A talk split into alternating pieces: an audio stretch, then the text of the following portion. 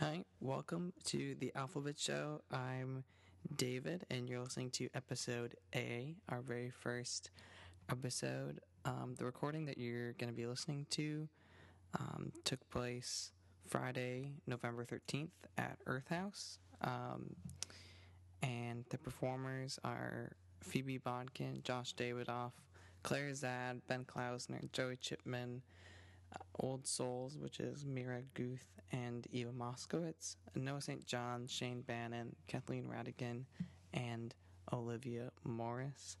Um, I hope that you enjoy this episode. Um, there, it, the event itself almost um, got shut down by our public safety kind of halfway through, so um, just be aware of that when it's happening. There's some...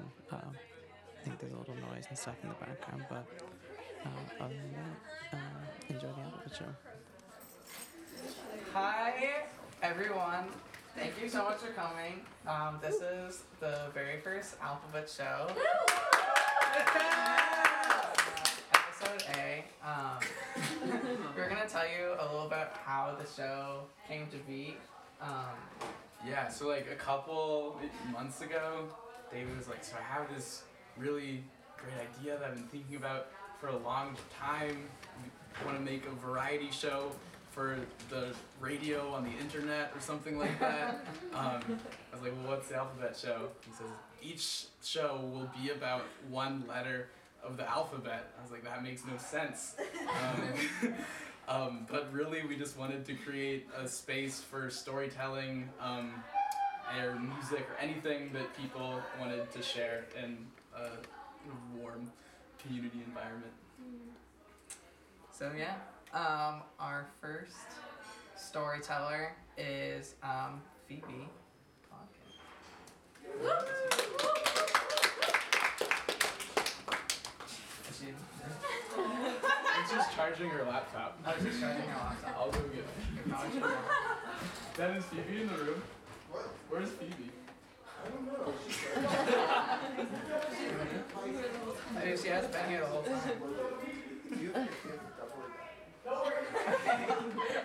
um, Let's find Phoebe first. Oh, she's coming out. Okay. So, yeah, everyone's going to make a grand entrance. That's part of it. Um, okay, well, welcome, Phoebe.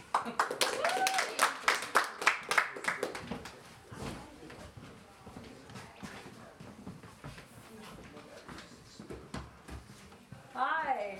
Um, so what I'm going to read is, no, where do I start?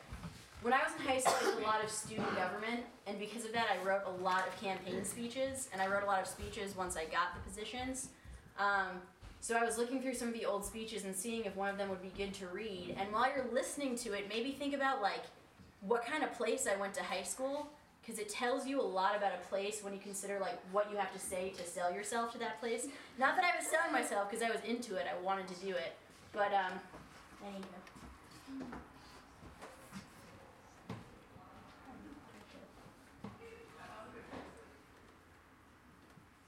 Oh, to give you some context. Okay. At this point, to get ready for this speech, I straightened my hair, I put it in a ponytail, and I was wearing a blazer, I think. The blazer is an important part. Okay.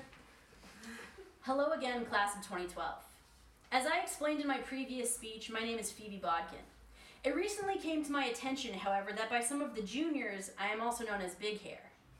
But my hair has not always been big. In fact, at one point it was quite small, as was the rest of me. In fact, when I was fourteen years old, I stood no taller than four foot ten. Then I went through a period where I was very small and had very big hair. I have now grown somewhat to fit my large locks, but today I have shrunken my hair so that you may look past my exterior, and I hope after this speech you may look upon me instead as I really am, ambitious and power-hungry. Don't let the small frame deceive you.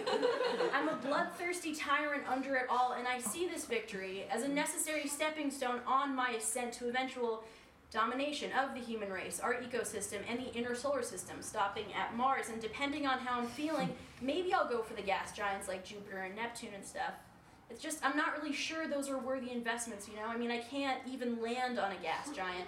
More importantly, can its surface support a four hundred foot tall statue of myself made entirely out of gold and dolphin tears? Because if not, then I really don't see any point in taking it over. I mean, Pluto, that was a planet you could land on. But now we don't even call that a planet anymore. Who decides what are planets and what are not planets? That's just a label we tack on. Like some labels you guys have all undoubtedly created for the classes here at Milton. Perhaps you consider one of the classes the smart class, the tart class, the aloof class, or the class that has a lot to do before they are leaders class. What are we known as? According to a number of people who have given full year rep speeches, our class is divided. Our class is the class that could be more unified. Some of you may disagree with this. Whether we are truly divided or not, we can always become closer, and I suggest we have a day where we take off half our classes and instead split into groups for some super fun activities, like a pie-eating contest or a dance-off. A day of bonding activities after school wouldn't work, because people who have friends don't feel the need to play bonding games during their free time. We could also use a little more J V appreciation.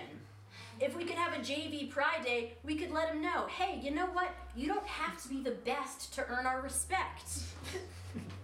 Milton Acad is a stressful place come junior year.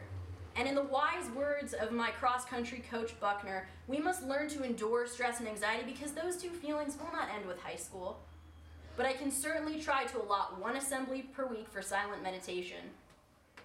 I've been at this school for eight months, and during that time, I have had teachers I love and teachers that I loved somewhat less than others. Perhaps this is a big wheel that I could only begin to get rolling, but if students could provide short, anonymous teacher evaluations at the end of each year, then teachers that students love could keep doing what they're doing, and teachers that students love somewhat less could maybe augment their approach. Whatever it is, I want our class to be at least known as more than the class that is sort of divided. I would feel privileged to lead you guys in this. Think of what we could do as a unified front. We could, for example, conquer those puny freshmen for one, and once we have them in our grasp, we can take on the rising seniors, and then it'll be the whole of the I S L, and then, my friends, then the sky is the limit. And as I say, the jury is still out on the gas giants. I'm not making any promises, and I'm more than willing to talk about it. To be honest, I have always had a soft spot for Saturn's rings. Vote Bodkin, and there will be no stopping us. Thank you.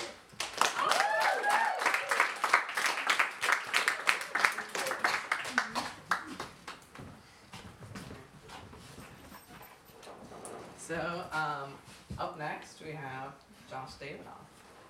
And also, we so we passed out a bunch of slips that say A is for and A-related things. There's some pens and pencils right here. If you would like to fill one out, we'll collect them and perhaps read them later. Thanks. Cool.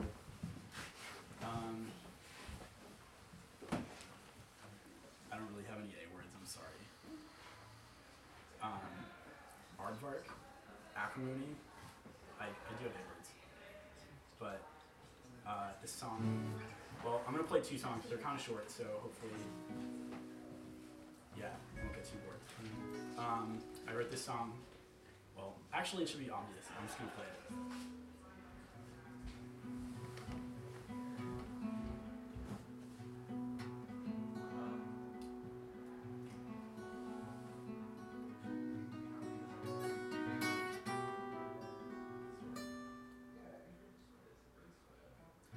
Supermoon from your bedroom is fading soon, looming tombs that cover lovely yonder hill. I hover, tread the yonder still, sending steps that would be bathed in bloody light. If physics would bother complying with my skewered view, refracting, magnifying you, and every particle of pigment in your manicured hair crown, discarded articles of raiment, never failed to draw a stare down, clever markered lines adjacent to the object of desire. Partway, sufferable conversation fans the flames awry. It was only feeling lonely that convinced me to roam. Not even moonbeams, crimson rubies excavate my insecurities. I'll reach up to the heavens and pluck out one of their gems, form a tiny constellation on the grassy blanket on which I depend. Clips this troubled night with the dilemmas brought by morning light, so evitable to suggest vice, so enviable, caressed twice, but no more, no more, no more, no more. I confess a misinterpretation of your honey-laden gesture, thinking you had beckoned me to achieve something soberly. In my hasty momentum towards invented behest, your jeweled trinkets cascade to the floor, causing my arrest. It was only feeling lonely that convinced me to roam home. Not even moonbeams, crimson rubies escalate my insecurities. All reach up to the heavens and pluck out one of their gems, form a tiny constellation on the grassy blanket on which I depend.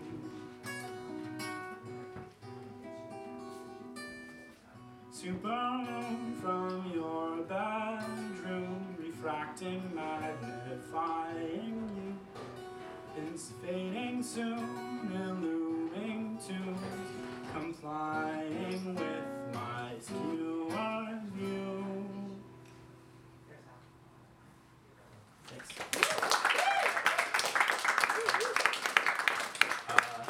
I'm gonna do a quick cover um, because I like this song, and yeah, you probably you may have heard it if you're into um, Sufyong.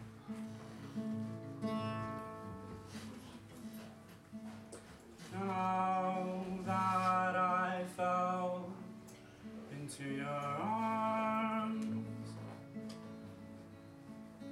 my only lover, give out to give in. I search for the capsule I lost.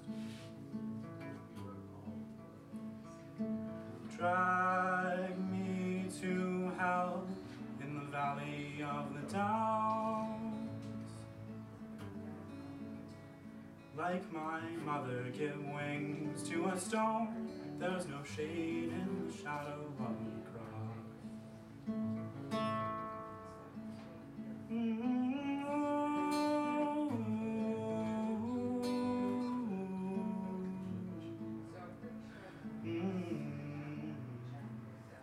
I slept on my back in the shade of the meadow larks. Like a champion, get drunk to get laid. I take one more hit when you depart. I'll drive that stake through the center of my heart. Lonely vampire inhaling its fire, I'm chasing the dragon too far. Mm-hmm.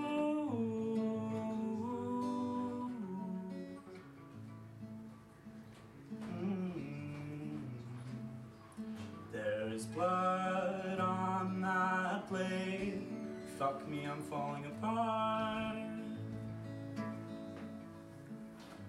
My assassin, like Casper the ghost, there's no shade in the shadow of the cross.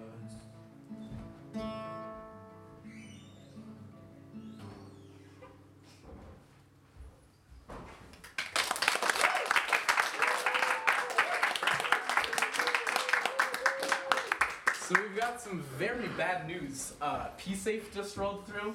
And um, this event is registered, but Jess, who registered the... Jess just got here, so... They told us we were going to have to... slight intermission for a second. So talk amongst yourself. Hold, hold tight. Or yeah, or Ben, just go on. Yeah, Ben, Ben, but yeah. Okay. Wait, no, isn't Claire? Yeah. Claire Zad. Woo! Oh, I'm sorry. Um, this is a poem that I wrote, and it's called Apples. Um, sometimes while I'm eating a banana, I think about how much happier I would be if it was cold and crisp and refreshing and actually just an apple. Sometimes when I see other people eating apples, the type of people who don't eat it circularly but just go for it and start taking bites wherever, I wish they were eating a banana, because how many ways can you eat a banana? Bananas are linear. When I told him these things separately, he said I had a weird relationship with fruit. I realized I seemed high maintenance, because who thinks about things that much? Who thinks about things? I realized the other day that people see the world differently. I realized every action had a reaction and that water was clear. I realized I was alive. Sometimes words form in my mouth and sit there. I don't think them in my mind or feel them in my heart, but I taste them on my tongue. This morning I woke up with the words, I love you, in my mouth and his heat on my skin. I smiled because they weren't true, but they felt good to taste. I wondered if when I opened my mouth they would find their way into the open air, where they would linger in the dusty sunlight. I played with them while we kissed, and I wondered why they greeted me so aggressively and so early in the morning. I realized this morning that my body works in unity. That what sits in my mouth or my heart or my mind or my toes is felt in me, through me, out of me. I realized that keys open locks. I realized warmth on my flesh and sun patches made for cats. Tomorrow I feel bad and I don't know why. My skin feels like a bruised pear and I press it softly, feeling it inside and throughout.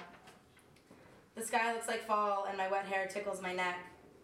Sometimes I think about what's below me and behind me, but tomorrow I think about what's above and ahead.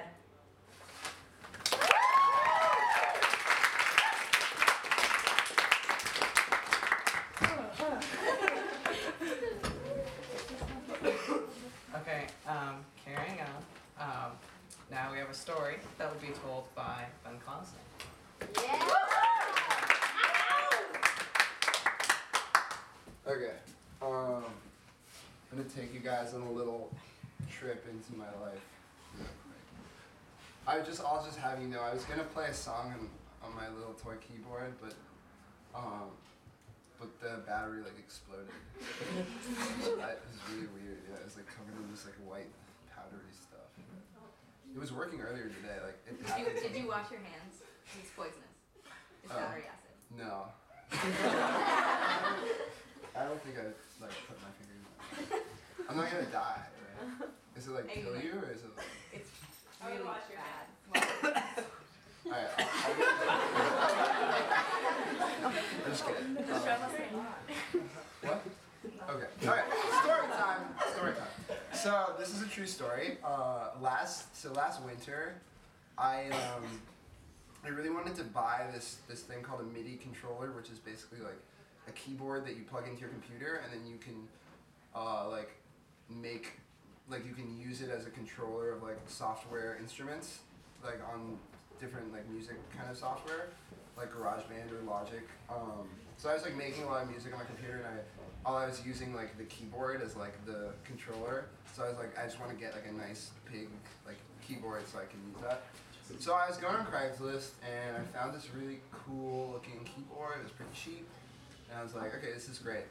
Um, and the guy, I, I'm from Newton, Massachusetts, and the guy was like in Needham, so it was really close by. So call him up, and he's like, yeah, totally, like, I'll meet you, like, I'll get off work from the post office at, like, eight, I can meet you there.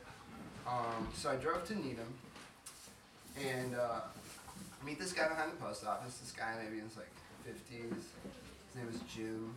Uh, he's a really, really nice guy, um, and he, like, had his van, and he had the keyboard, and he was showing me how it worked, and I was like, this is great, cool, you know, here's the one hundred fifty dollars.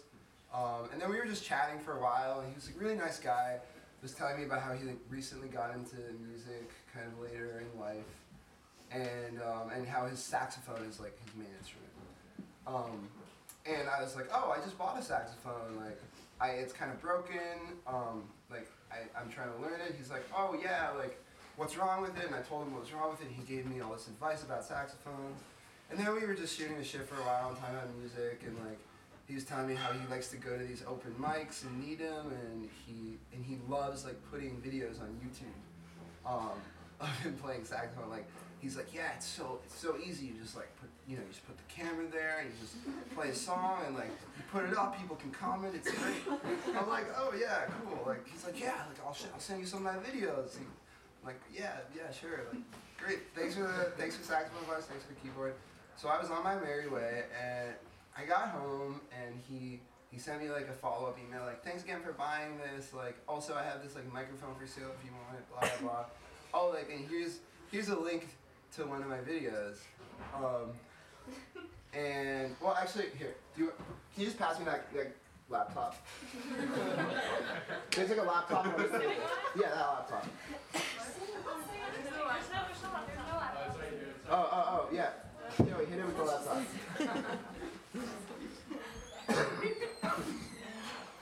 Thank you. So, so he sends me a link, and here, I can read the email, but he.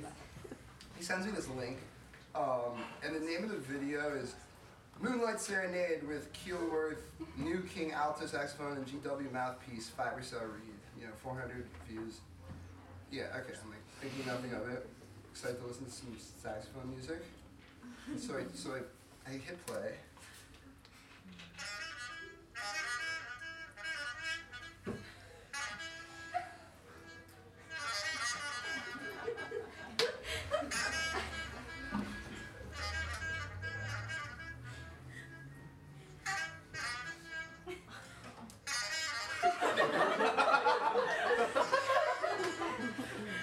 You guys can't hear, but softly underneath the the music that he's playing, um, there's like the original song. He's like softly playing. He's like playing over it.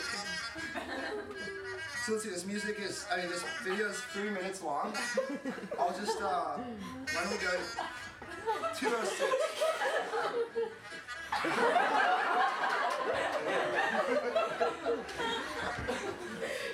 All right. Well, maybe he ends it with something different. No, he doesn't. So then, like, so I I Kema I K E M A seven eight one, which is an area code near Boston. So that's the name of his channel. Um, and so I click on his channel, and I see there's like a bunch of these videos. So like this one, Stairway to Heaven Heart version, with Boucher, Aristocrat, and G W Mouthpiece. Five, five minutes and forty-seven seconds. This,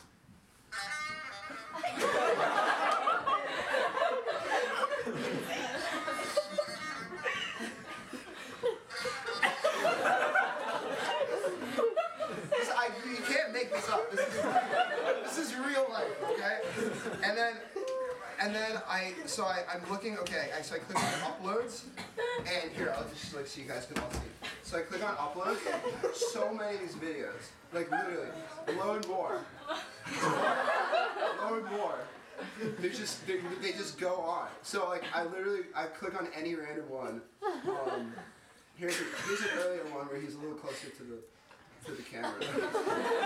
um, Cubano chant, Ray Bryant style, with con, pen, tenor, and Ponzol mouthpiece and Fibercell reed. Three minutes, fourteen seconds. Never, I've never seen this before.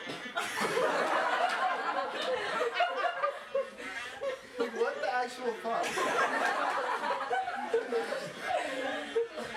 He's like a really, he's like a normal dude. He's like a really nice guy. Like,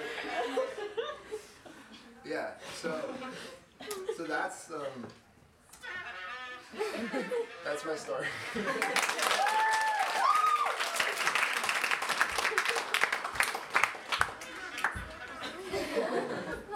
Thank you.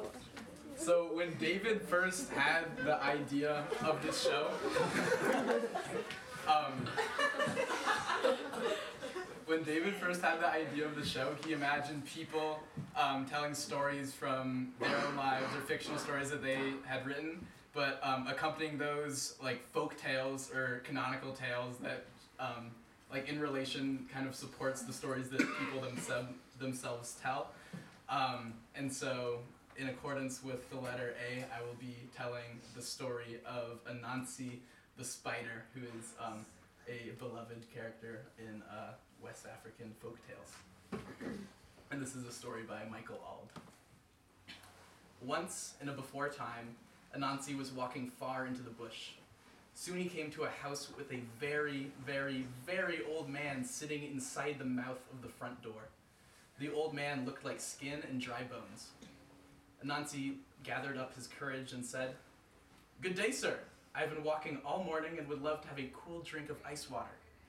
However, the old man said nothing. Anansi, who thought that the old man might have been deaf, walked closer to the seated figure and repeated in a loud voice, "I said, 'Good morning, sir. May I have a drink of water?'" Nevertheless, the old man said nothing. And then Anansi scratched his head and said, "Oh, you said, 'Go inside the house and help myself?'" The old man still said nothing to Anansi. Anansi walked past the old man and went into his house, and not only helped himself to ice-cold water, but to as much food as he could possibly eat. When he had finished eating, Anansi went outside to see the old man, who was sitting in the same spot by the door. Anansi thanked him politely for his hospitality and returned home. The next day, Anansi went to the house of the old man and again ate his fill. Still, the old man said nothing to Anansi. On the third day, Anansi the spider brought his lazy son to the old man's house. "Good morning, sir," Anansi greeted. "Since you have been so kind to me, I have brought my son who wants to be a cook. I will give him to you as an apprentice for whatever it is that you do," said Anansi. Then he turned to his son. "Now go into the house and fix your father a nice plate of food." The old man still said nothing. The next day, Anansi got up early. He headed to the old man's house. The old man had not moved and was still sitting by his door. Anansi sa said his good morning and entered the house. He called for his son, but he did not answer. He knew that he liked hide and seek, so he looked in every closet. He then checked under the bed, although he knew that it was a dangerous hiding place. He looked into the icebox, but he could not find his son. Anansi searched all over the house, but he was not able to find his child. He thought of one place that he had not looked. "I know where he is. He is hiding in the oven." He said that he said this as he opened the door to the stove's oven. Anansi jumped back, for in the oven lay all six of his son's shoes, burnt to a crisp. Anansi rushed outside the house and grabbed the old man by the collar. "Where is my son?" he shouted. Finally, the old man spoke in a deep, raspy voice. "Do you know who I am?" he said slowly, chewing on every word that escaped his throat. "Yes," Anansi said. "You are my son's new mentor?" "Ha! Your son's mentor," the old man rasped. "My name is Death, and you came looking for me. I did not invite you into my house. To add insult to injury, you brought me your vile offspring, so I ate him. Now I am going to have you for lunch," Brother Death said, said as he grabbed Anansi by the shirt. Anansi tore the buttons from his shirt, slipped out of it, and ran for his life. He ran as fast as he could in the belief that he could easily outdistance an old man like Brother Death.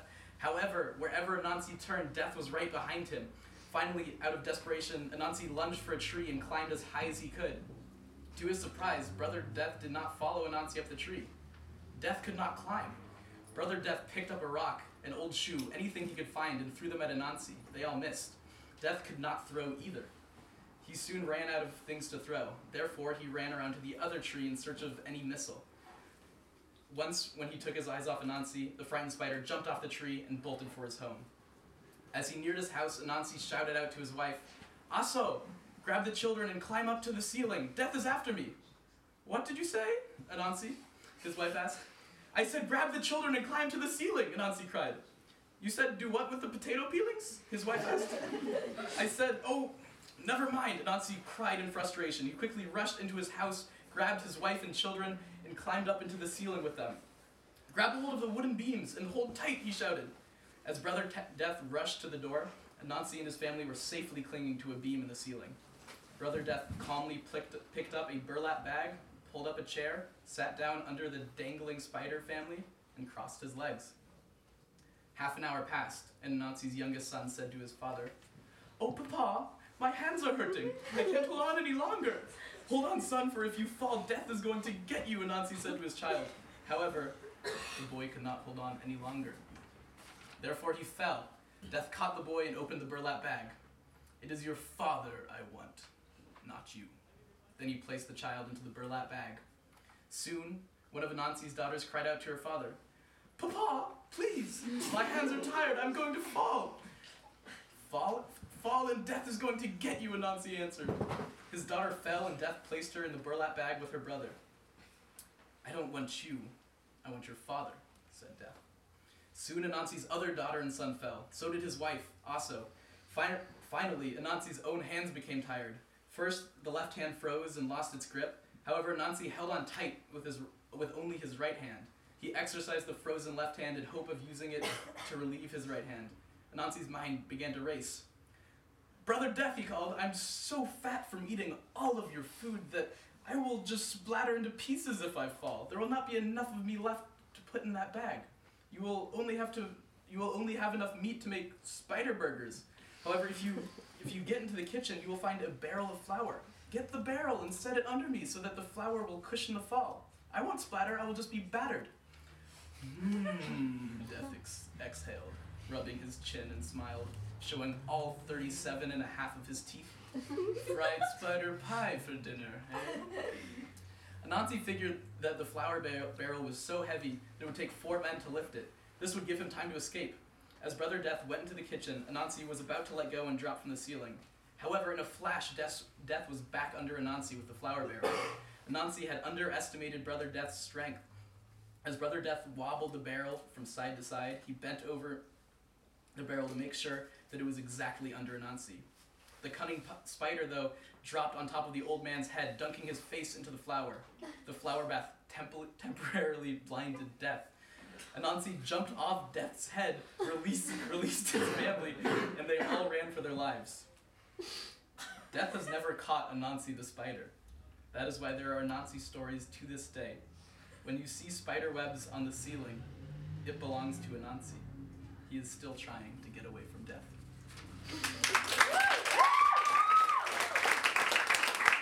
And so next up we have Old Souls. Mira and yeah. Eva, Earth House.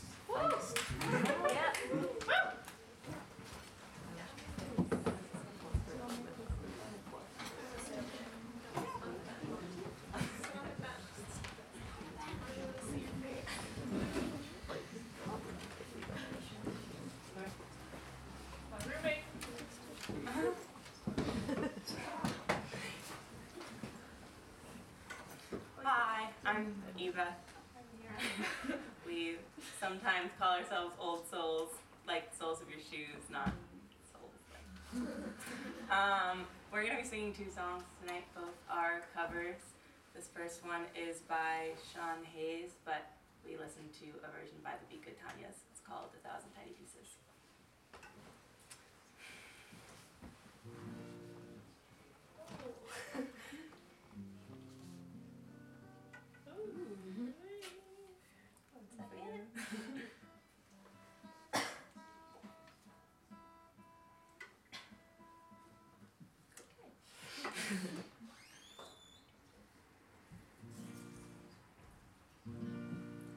Just play this one out until it explodes to a thousand tiny pieces. What's your story, universe?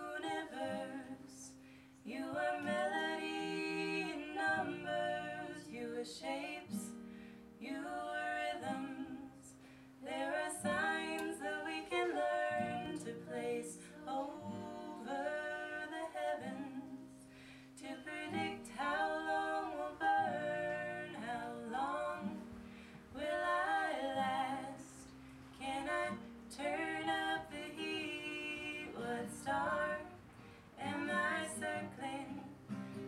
sir.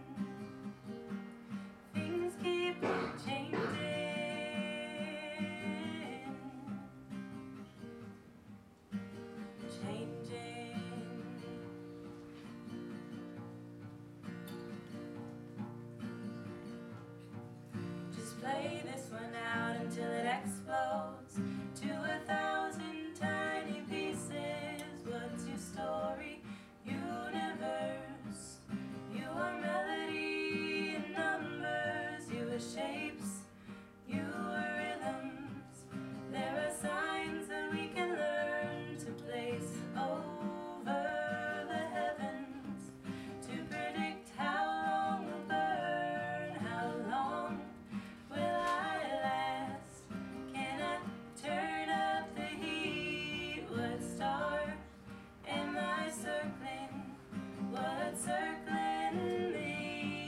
Now my ebb and my flow, my lack of control. Turn it on, turn it off. Play yes, say no.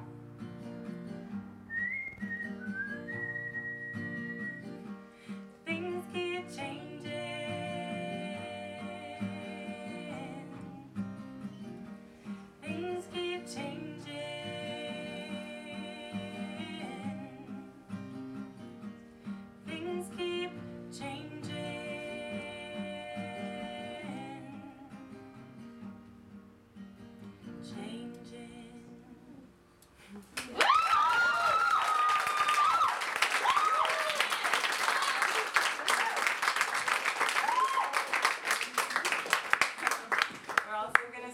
Did everyone go to the Wild Bell concert last night? Yeah.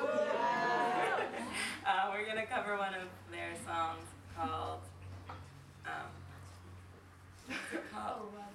Love, love, love Like This. Sorry. uh-huh. Okay. My heart's on fire. You light me up and I can't cool down. Your love is wild. You're dangerous, dangerous. My heart's on fire. You light me up and I can't cool down. Your love is wild. You're dangerous, dangerous. Remember when you kissed me by the sea?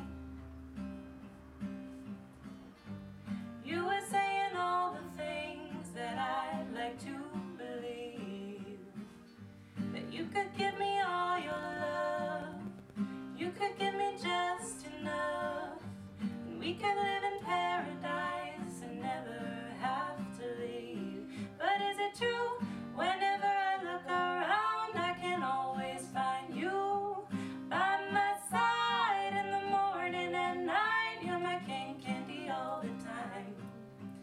Heart's on fire. You light me up and I can't cool down. Your love is wild. You're dangerous, dangerous. I never knew a love like this. I never knew a love like this. Uh-oh, uh-oh, is it too good to be true? Uh-oh.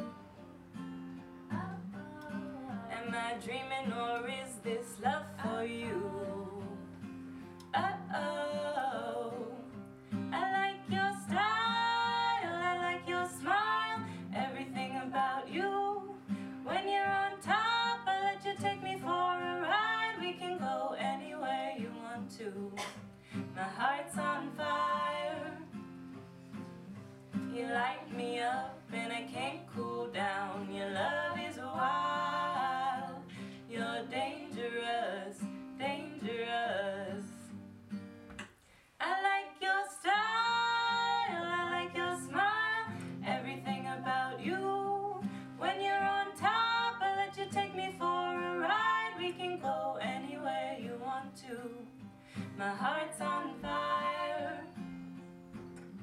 You light me up and I can't cool down. Your love is wild. You're dangerous, dangerous. I never knew a love like this. I never knew a love like this. I never knew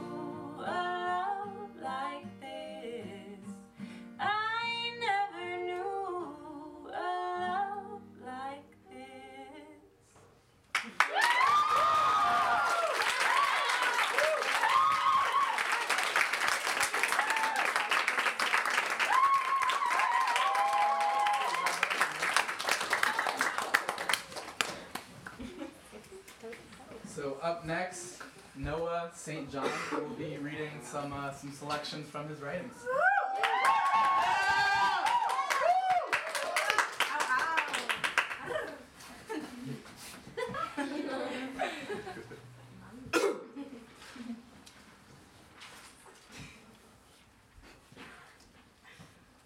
um, so have any of you folks ever wanted to have sex with your mom? Never mind, never mind. Uh, never mind. Uh, can I get a whoop whoop from everybody who drove here in a Hummer tonight? Nice. Nice. All right, let's hear some noise from all you crazy motherfuckers living in North College. Sweet. Can I get a shout out from my dudes from Bates? Yes! Let's hear it for U C Santa Cruz kids! Nova Scotia! Word. Let me hear a word from the ladies with huge sunglasses on right now. Yes, ma'am! Okay, let me get a yes, yes from everybody who fucking loves stress. Alright. I want every goddamn one of you born before nineteen thirty to make some noise right now. Now's your time. Make some fucking noise, let it rip. Let's hear it for all the folks in the crowd who have been to the Alphabet Show two times. Let's hear it for my three-timers. Word. Uh, can I, uh, can I get some noise from all the people who know the names of my family members, of all my family members? Uh, that one's a land, that one's a land. Uh, can I hear a what's up from Steve Jobs right now? Share love if you're Katniss Everdeen. Girl on fire, where are you? Let's hear it from the aliens. I'm talking noise from the current professional ball players in the audience. Let's get a cry from Drake right now. Let's hear some cheer from the hundredth person in the room. Word from the thousandth. If you are a snake, let me hear you slither. Thank you all, my fellow Brits. Um, all right. Now, I'm just going to tell... Thanks for the clap, Claire. You know, it would have been nice if, like, more people had clapped. No, no, no. Um, that was really just for, like... I just feel like that was for Jordan, like, Claire, like, Sarah, Hope, Sam. Y'all know what that means. Um, all right, now I'm going to tell a quick story. Um, so... I did Taekwondo from the ages three to thirteen, and I didn't do karate. And I wasn't one of the American children who was forced by their parents into the martial arts system. I was very, I was very dedicated to Taekwondo and to Capoeira, um, and I had a very... It's not, it's not really dope. Yeah, yeah, because actually, you know, I had a very... Uh, nice uniform. I had a white uniform form with a black waistband, a black lapel, and after uh, years of dedication, a black belt. Thank you very much. Um, and I would... Um, I'm not going to do anything because I think... Is it for the radio? No. Is this a radio thing? No, I'm not going to... Don't worry about it. Um, okay, um, so when I was... Oh no, there's one more thing. Oh yeah, my Taekwondo studio was in Oakland, and my home is in Berkeley. It's about twenty minutes away. One day, when I was twelve years old, uh, after a rousing round of Taekwondo class, uh, my grandmother took me to the corner store to buy a power bar. I love power bars. Um, and I, I could have gotten any flavor I wanted. Um, vanilla, vanilla crisp? Wait. Yes. Yeah, yeah, word, word. Um, apple cinnamon, cookies and cream, et cetera, et cetera, et cetera. Um, but this time I chose to go with chocolate, which is, you know, a rare choice. And chocolate really looks like a lump, like a lump of poop. Um, but nonetheless, I was um, blissed out. I was uh, riding back in, in the back seat with my grandmother, and I tore open the power bar, and I unwrapped the, like, it's just so... It's such, I love, love these power bars. I'm not talking about the new power bars, I'm talking about like the old ones that are bendy and sticky. They still have them, but it feels like a relic. Madeline knows what I'm talking about. It feels like a relic from the past that is preserved. It feels like an old iPhone if it were sticky. Um, um, and I'm really delighted. I also just need to say that my little cousin was also there. I was gonna leave her out to like, make it more snappy because there's no reason to tell you, but I love my little cousin. And I don't, if she were ever to hear this, I don't want her to be like, she she would feel fucked up. Like, I would have her fucked up if I didn't tell her. Yeah, my little cousin's name is Olivia. Uh, no, I wasn't. I was going to take I was going to go into that. I feel so much more relaxed than I thought I would. Um, um, okay, so I'm in the backseat of the car, and I open my um, power bar, and I'm munching on it. Um, and a quarter of the way through, I'm feeling good. My grandma's listening to K... Oh, fuck, you guys are from the Bay Area. K P F A. Um, and um, uh, halfway through the car, I'm still feeling good. I'm munching on it, and I get to the last little, tiny little morsel of power bar in my hand, and the, I loved to um, ball up the power bar into a tiny ball and to like roll it, tw- twiddle it, to twirl it between my thumb and my index finger. And um, as I was twirling the ball, I, I felt something something break inside my stomach. And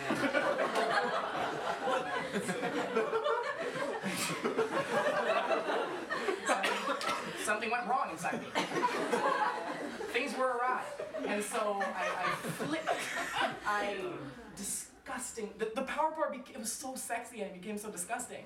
And I, I flipped the power bar into the dark recesses of my grand the back of my grandmother's car. Save it to say, we go to my little cousin's old house, hoping we will find the uh, the new inhabitants in the house. We knock on the door, no one's there. We go to a liquor store and see if there's a bathroom there for me. No one is there. I am clenching my buttocks. My hand is probably, I don't know if this is so tough, let's say it, like literally like like like Um, like just, just holding it in for dear life. I mean, come on. And I'm, um, uh, we make it to my house. In order to get to my house, you have to go around to the back porch. You have to go up the stairs. It's a long way. Um, but I don't have like a big house. Like I'm not, I'm not super rich. Um, so um, I, I, I run to the back porch. I get my hands on my waistband, but not before realizing that for some inexplicable reason, my downstairs neighbors. Uh, the man who lives in the cottage behind me, Brent, and um, my parents, I have I have gay moms, just want to say I have lesbian moms, gotta say that. Um, and my parents are all, oh, I wrote something. Um, I make it to the back porch. I make it to the back porch and put my hands on my waistband, but not before noticing that my parents, my downstairs neighbors, and the man who lived in the cottage behind me were all standing outside their doors, looking down towards the back porch as if waiting for me, as if they'd predicted the explosion inside of my stomach. But I had no strength, and so, with the knowledge that they're watching me, I pulled my pants down and released my bowels like a five-year-old onto the back porch. Oh, I was twelve. I think I'm I released my bowels, but like, it was a pool, it created a pool. Like, it was an oozing pool of semi-solid, um, semi-solid, semi-solid poop, and all, oh, and my downstairs neighbors laughed, laughed at me. They straight up, they straight up laughed at me. That's no lie. Um, but, you know, I still love power balls, powers, I still love black belt and taekwondo, so I think I'm doing pretty great. Thank you very much.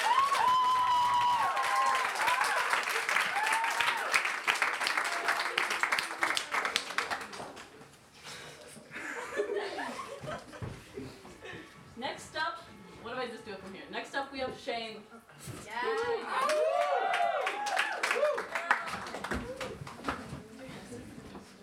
Um, Noah's song, like, I don't know if it had anything to do with it, but I have to go pee really bad. I'm gonna try not to pee myself. Um, I have two things, um, one song and another song, and um, the first song is based on a true story. Do you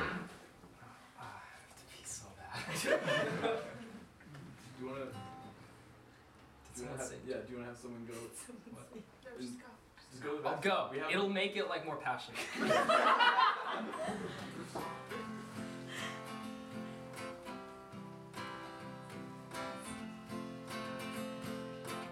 Eric found a small bird calling from inside a dead tree. Hard fledgling with a broken wing. In the autumn cold, she was left alone.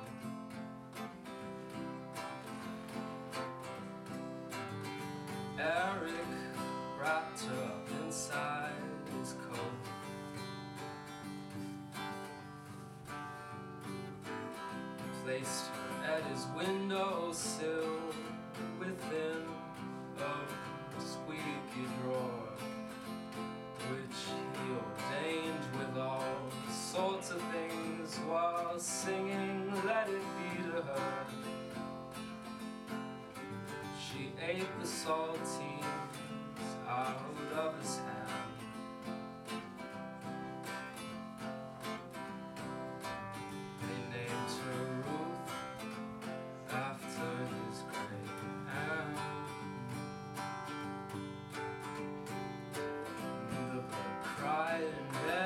While Eric lay away,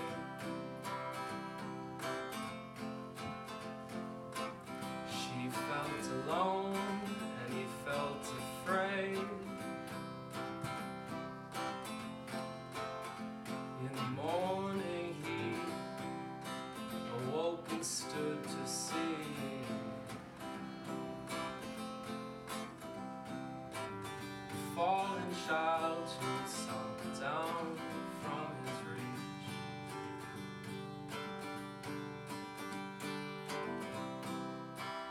Shit. I'm trying to think.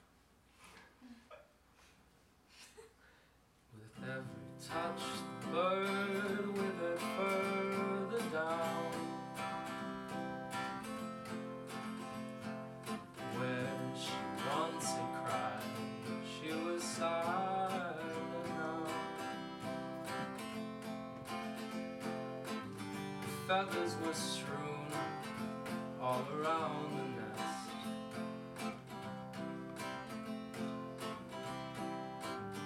She was curled up and her eyes were red.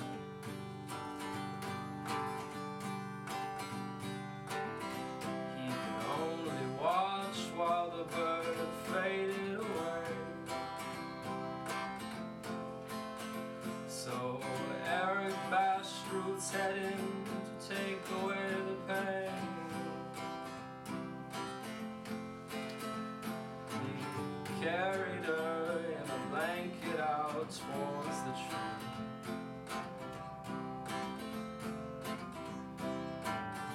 Where he first heard her sing to herself. Buried in a field of sage and brush,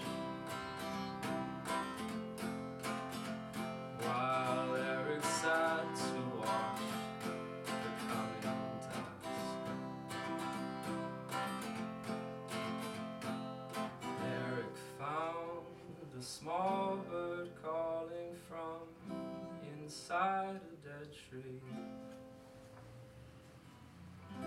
There are some things little boys are ill-equipped to see.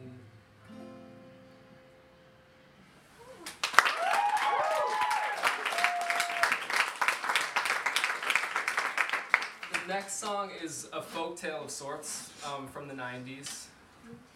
And, uh, yeah.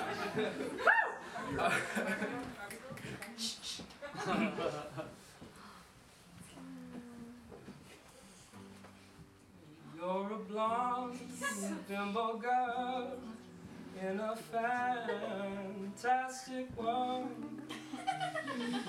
You go up, make it down.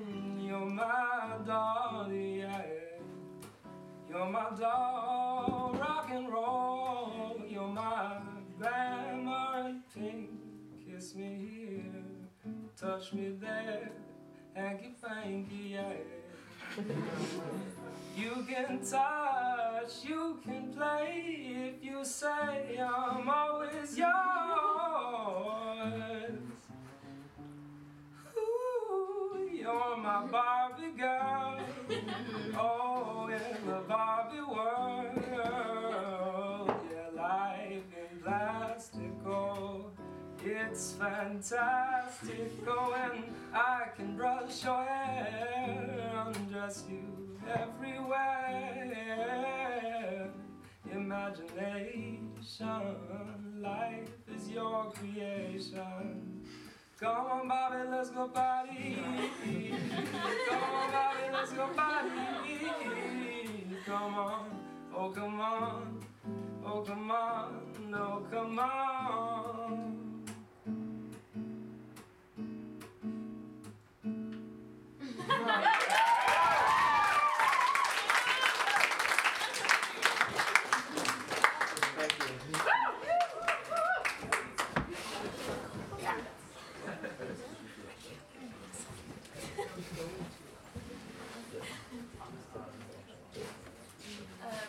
So up next, um, doing some super cool poems, is Kathleen Radigan.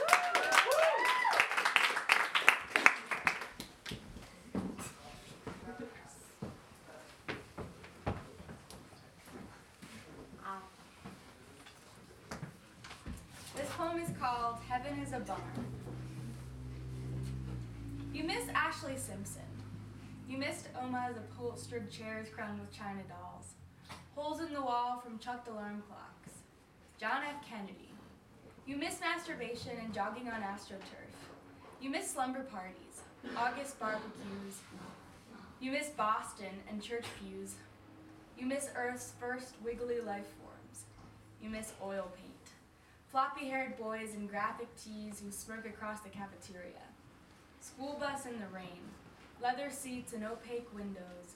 Driving dark Vermont roads with a man you're beginning to love. You miss talk radio, pond brine to your knees.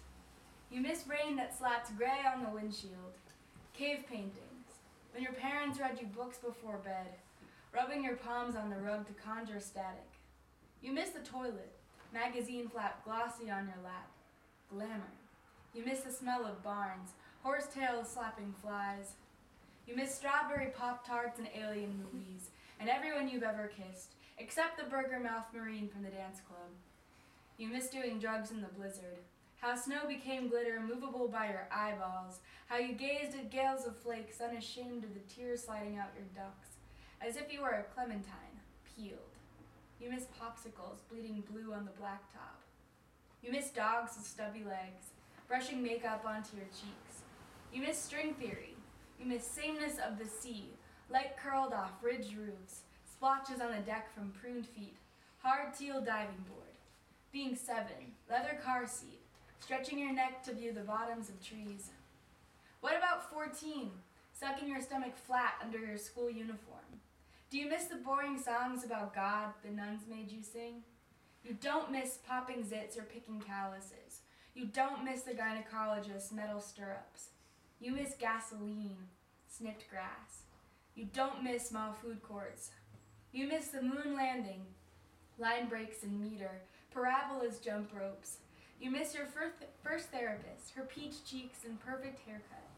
You miss dancing with Maggie in the front of a concert, pushed against the buzzing amp by strangers' swiveling hips. You miss animals murdering each other on T V, their shiny magnolia guts.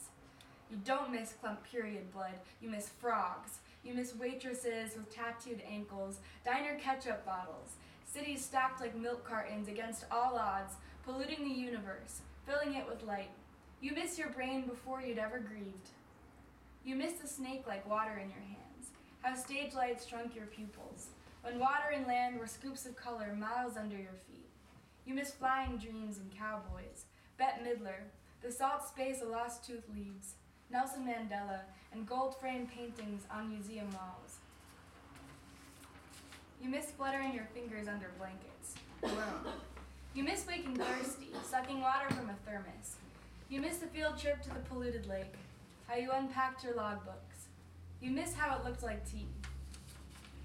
Um, and then this is a poem called Brianna. I close my eyes until I see Brianna in black sneakers, head half-shaved, half-ponytail, dragons etched onto her arms. She scrubs gray gunk off the counter.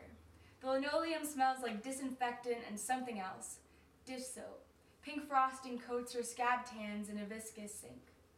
We st- soak and stack flat plates in the kitchen, slather suds on silver knives. I imitate a tourist in a twin set who didn't tip and asked for prawns. Brianna cackles like the shot at the start of a race, does standing push-ups against the fridge. She's twenty-two, I'm twenty. We sliced pickles into spears. She calls herself a nasty geek, asks if college is fun. I say sometimes, sometimes lonely. She says she would have been an astronaut, but her vision is shit, so it's fine she got knocked up. I tell her I am nauseous. A man punched through my heart like a car window. She says men are shitty liars. Go home, watch a funny movie. I Googled her once and learned she saw her friend stabbed in the bedroom of a four-floor walk-up. Her witness statement said, blood, semen on the tile, three kids crying in a locked closet. I don't let on that I know this, though Brianna can tell I'm staring at her. Her girls are seven and four. She boils two hot dogs before the end of every shift and toasts the buns. She says she'll take them to the public pool tomorrow. The youngest is learning to float on her back. Brianna slides bread on the press and slams the lid. Says, I need to get out of here. Clocks out with hot dogs in a box. She says, don't think you'll never find someone else, because we've all felt like that, and we'll all find someone. Her girls' cloudy faces against the glass doors. The youngest flutters fingers on one hand. Small Briannas with sweet eyes and thin limbs. The tallest on tiptoe, an Aquamary Jane's. Brianna's atlas, holds her world up. Flies over the tile toward a free day, public pool, sun-soaked city.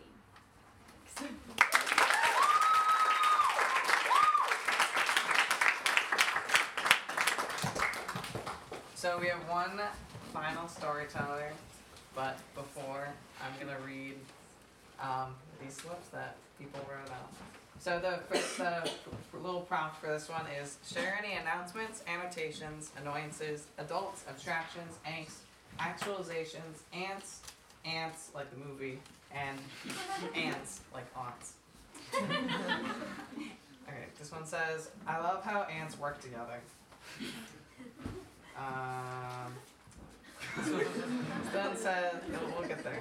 This one says, I have only one aunt, but it's by marriage, so I guess I don't really have an aunt, but I do have an ant infestation in my room.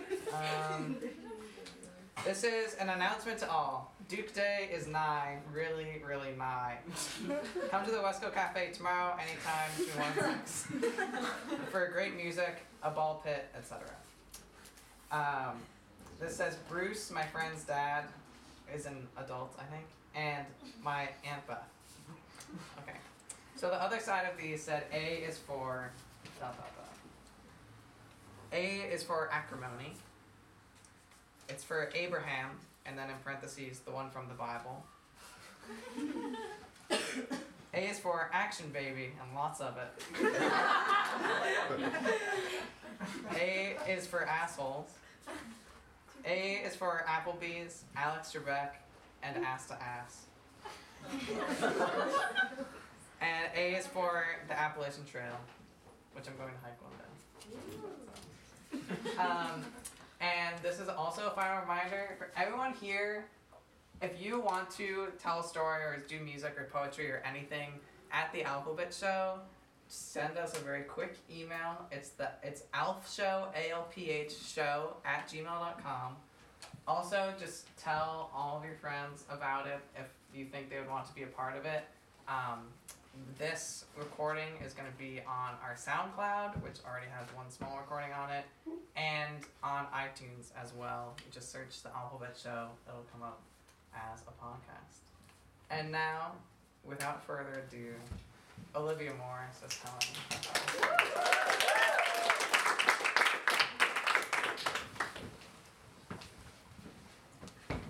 Hi.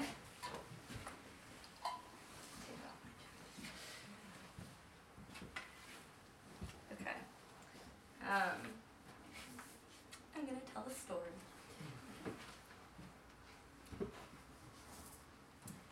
Concerns about my body hair. In fifth grade, a fat red-haired boy named Connor called me Gorilla Girl. He screamed this name at me when I swung from one monkey bar to the other, and I didn't know why. I thought it had something to do with playing on the monkey bars and my chubbiness, but when I asked him, Connor told me to look at my armpits. I knew he was referring to the dark patches of armpit hair that my other friends didn't have yet. I went home crying, calling my mom on the telephone, demanding that she let me shave my armpits. If I didn't, I feared everyone would hate me and call me Gorilla Girl for the rest of my life. That night, she taught me how to shave. A few months later, after I became a shaving master, my mom let me shave my legs before a very important dinner party involving my crush at the time. He would see my hairless legs and kiss me. um, the first time I shaved my legs, I used some ultra fancy feminine shaving cream. I shaved my calves, my knees, and my thighs. After the shower, I moisturized my legs and felt as close to sexy as a fifth grader could feel. My hairless underarms and legs made me feel old and powerful. I hummed while I lathered lotion on my legs. My mom came home from work to take me to the dinner party and to look at them. Expecting some nicks, she lightly rubbed her hand over my calves. Her facial expression, uh, her facial expression shifted from curious to knowing too much. She realized that the smoothness of my legs embodied my growing up. As her hand gazed over my hairless thighs, she yelled, "Livy, what is this?" I don't know what it is about the hair on a girl's thighs, but every mother wants her to keep it. I did not say that you could shave this far up. Olivia, this is not what we agreed to. I didn't, and I didn't understand why she cared so much, but I knew that this would be the last time I shaved my thighs. Except once a year, the day before Coachella, a music festival where I would practically shave everywhere. In seventh grade, even before a boy had touched my vagina, I shaved the whole thing. One strange weekend night, I slept at my friend Mary's house. She had boyfriends in the past, makeout sessions during recess, and a shaved vagina. We showered together, knowing we were too old for this type of fun. I scanned her tiny, weak physique, noticing the differences between her body and mine. Her undeveloped breasts and my B for big cut boobs, her innie-outie belly button and my deep innie hole, her angularness and my rotundness, her blondness and my brownness, her plain hairless vagina and my bush of dark kinky hair. Mary didn't mention anything, but I felt too uncomfortable not to. You shave your vagina? Yeah, it's really not that weird. Boys think it's hot. I wondered if any boy had seen her vagina. I guess probably not. She was confident in her choice, and I left that shower thinking that my vagina was the weird one. I began to shave my vagina sporadically, telling my mom it was just for bathing suits, even though I had not swam in months. Connor never called me Gorilla Girl once I started to shave. My vagina didn't look as weird anymore. When people started to notice my body hair, I learned to hate it, and I still do. After years of shaving, I grew tired of my prickly calves. Junior year, I stopped shaving and transitioned into waxing. I went to Mystic Nails every month to get a half leg wax, a lip wax, an armpit wax, and a bikini wax that usually turned into an asshole wax. A typical time at Mystic Nails follows. I walk into the salon, which reeks of acetone and embarrassment. A Vietnamese woman named Jessica asks me, "What can we do for you today?" "I need a waxing, please." "Honey, what kind of waxing? Eyebrow?" Every Vietnamese waxer thinks I need an eyebrow waxing. Actually, I need lip, leg, armpit, and, whispering, bikini. Jessica yells across the salon to the other waxer, Kathy. She needs leg, lip, armpit, and bikini. She screams bikini the loudest. My cheeks turn red as I walk down to the waxing corner. I can feel all of the women in the salon staring at me. Their judging eyes hurt more than the wax itself. They know that I'm getting a bikini wax because they've all been there and done that. I walk into the waxing corner and begin to undress. "Hi, honey, what are we doing for you today? Leg, eyebrow, bikini?" "Actually, not eyebrow, just leg, lip, armpit, and bikini." I say just so my request seems smaller. "Why don't you want eyebrow wax, honey?" "I don't know, too painful," I say. I like my eyebrows, the only body hair I'm fond of. "But honey, bikini is painful too." I know this, but it's worth it. Kathy waxes my body, and every time she finishes using a fabric strip, she proceeds to show me the hair she has just removed from my body. Look at all this hair! I see all the hair on a fabric strip, and not on the crease between my thigh and vagina. A sense of relief washes over me. Things are looking up. Kathy finishes, and I give her a twenty percent tip.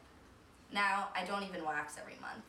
The hair on my legs and underarms grows in lighter and thinner. I'm no longer scared of my body hair. I'm scared of what boys will think of my body hair. I have leg hair, armpit hair, lip hair, asshole hair, and pubic hair, but so do boys. I imagine that they think a little bit differently about me when they touch and see my pubic hair. Maybe they think I'm a down-to-earth, low-maintenance granola babe, but no. Maybe they think I'm nasty or dirty, but I'm kind of not. Maybe, maybe they think I'm exciting and different, which I am. If you want to kiss my face, know that I probably have a good amount of hair on my body.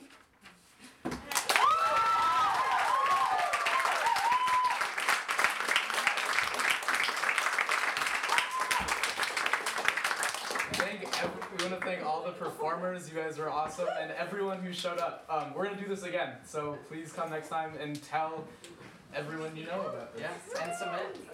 Yeah, and submit. Just talk to us.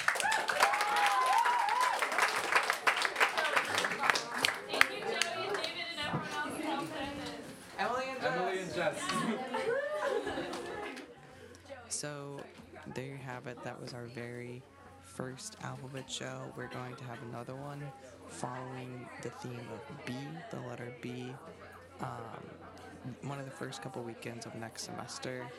If you have any questions about the show, or you would like to submit and perform on it, or just submit work and have someone else perform it, please email us at alphshow at gmail dot com, A L P H S H O W at gmail dot com, and we will do everything we can to get you um, on the show and um, involved in any way that you would like. Um, but thank you again for listening. Thank you, thank you, thank you.